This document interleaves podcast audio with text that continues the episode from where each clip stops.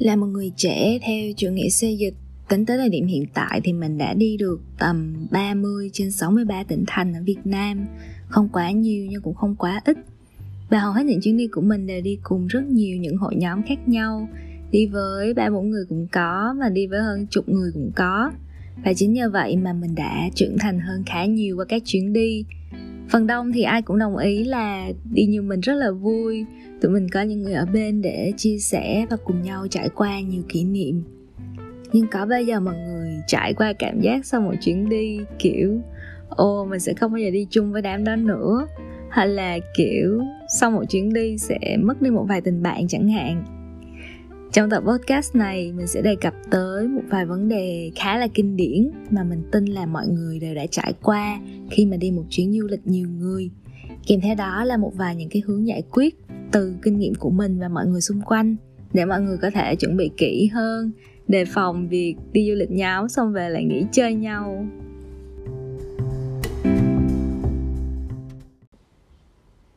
Mình tin là ở đâu có nhiều người thì ở đó sẽ nảy sinh mâu thuẫn. Và những mâu thuẫn sẽ bắt đầu từ trước khi chuyến đi xảy ra. Bạn có bao giờ lên kế hoạch một chuyến đi từ trước rất là lâu, nhưng mà cứ càng đến gần ngày đi thì số lượng người tham gia lại càng giảm dần?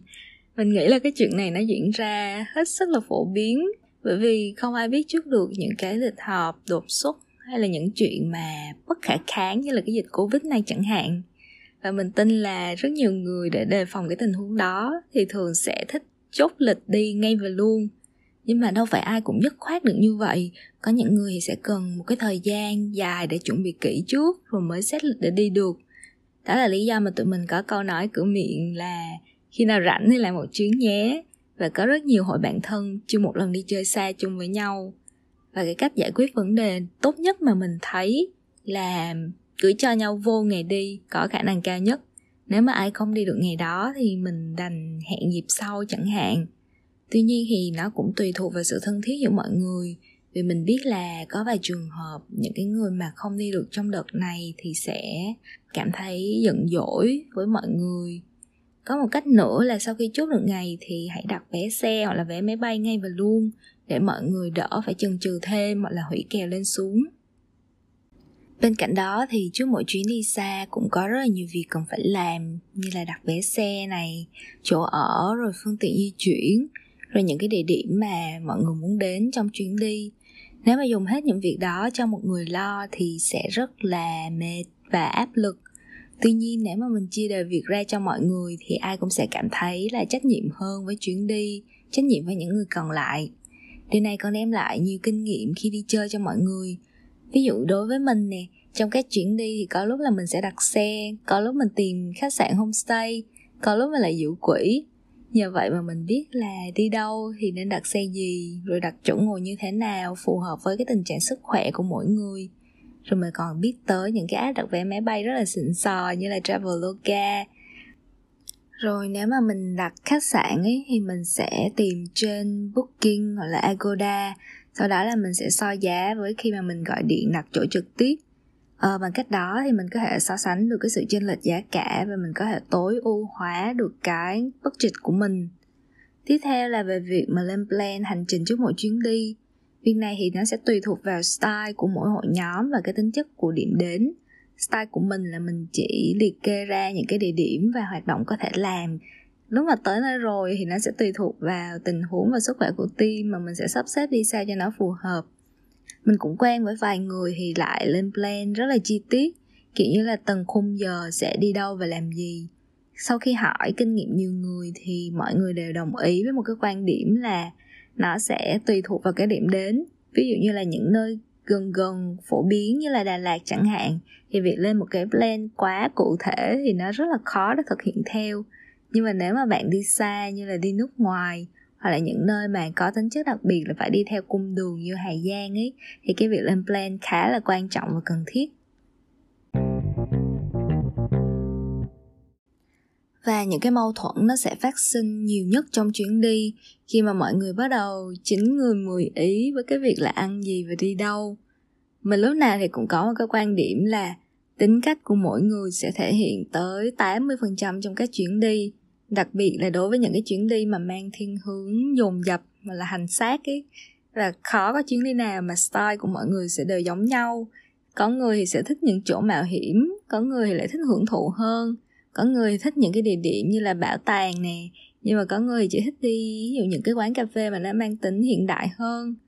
Rồi lúc này thì mình thấy là có hai yếu tố quan trọng cần xem xét, đó là vai trò của người lead và sự ý thức của mỗi người trong việc là giảm bớt cái tôi cá nhân đi có thể là không cần có sự rõ ràng trong việc ai là người lead chuyến đi, nhưng mà khi có mâu thuẫn xảy ra thì rất cần tới tiếng nói của một người có trọng lượng vì mình tin là tầm 50% số người tham gia thì sẽ không có một cái ý kiến rõ ràng giữa nhiều những cái quan điểm mâu thuẫn.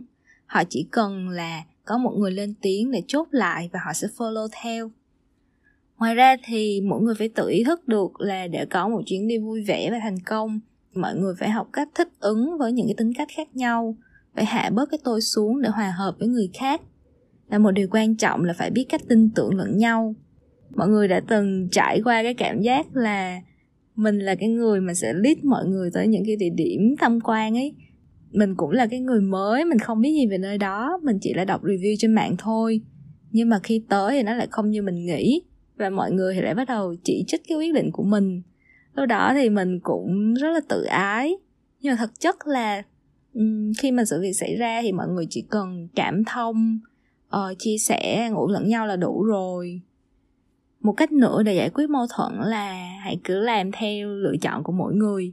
Có thể là tách đoàn ra để đi và sau đó hẹn nhau lại tại một cái địa điểm chung nào đó nhưng mà cách này thì nó cũng tùy thuộc vào tính cách mỗi người nữa, vì có người thì lại không thích xé lẻ như vậy. Nhưng mà nếu mọi người ở một cái độ thân thiết nào đó thì chuyện này là hoàn toàn có thể. Đây cũng là một cách để xem xét nếu mà không còn sự lựa chọn nào khác. Thế còn sau chuyến đi thì có thể xảy ra mâu thuẫn hay không? Cái này thì mình thật sự là không biết, bởi vì mâu thuẫn duy nhất mà mình có thể nghĩ ra là cái việc mà ấp hình đi chơi của cả nhóm thì sẽ có người lại thích up hình này, có người lại thích up hình kia. Nhưng mà chuyện này nó cũng khá là vụn vặt thôi, nên mà nếu mọi người có những cái kinh nghiệm gì thêm thì có thể là comment hoặc là inbox để chia sẻ với mình. Một cái vấn đề nho nhỏ mà mình muốn đặt ra thêm ở đây là việc say nắng sau mỗi chuyến đi. Có bao giờ mà bạn đi một chuyến dài ngày với một ai đó, rồi sau đó về thì mình thích luôn người ta không? Xung quanh bạn bè mình thì cũng đã từng rất là nhiều và bản thân mình cũng đã từng như vậy. Kiểu như là lúc mà đi chơi xa, đối mặt với nhiều những cái tình huống mà đòi hỏi là cái tính cách của mình phải bộc lộ ra nhiều ấy, thì bỗng nhiên mình lại thấy cái con người này khá là cool ngầu. Rồi nếu mà ngồi trên xe chở nhau suốt 2 đến 3 tiếng đồng hồ, nếu mà hợp cả thì có thể nói đủ thứ chuyện trên trời luôn. Bao nhiêu nội dung deep talk là đều có thể sản xuất trên đường đi đó mọi người để là mình cảm nắng thôi. Và bạn đó hiện tại bây giờ thì đã là người yêu cũ của mình rồi. Một đứa bạn của mình đã lý giải là điều này sẽ dễ xảy ra hơn với những người mà trước đó chưa quen biết gì nhau hoặc là chưa thân với nhau. Chứ giữa những người bạn mà đã thân rồi thì rất là khó để xảy ra. Đối với vài người thì sau chuyến đi này, cảm giác này nó cũng sẽ dừng lại rất là nhanh thôi, tầm 1 đến 2 tuần. Nhưng với những người khác thì nó có thể phát triển thêm một bước nữa tùy về duyên số. Kinh nghiệm của mình là, what happened on the road stay on the road. Nghĩa là những gì mà xảy ra trong chuyến đi thì hãy để nó lại đó. Khi mà mình quay về với cuộc sống thường nhật rồi, thì sẽ có rất là nhiều thứ tác động đến cảm xúc của mình một cách lý trí hơn. Lúc đó thì hãy xem xét tiếp về cái sự cảm nắng này và đưa ra quyết định phù hợp. Tuy nhiên, anyway thì đây cũng là một cái trải nghiệm khá là thú vị và để là nhiều kỷ niệm đẹp sau mỗi chuyến đi.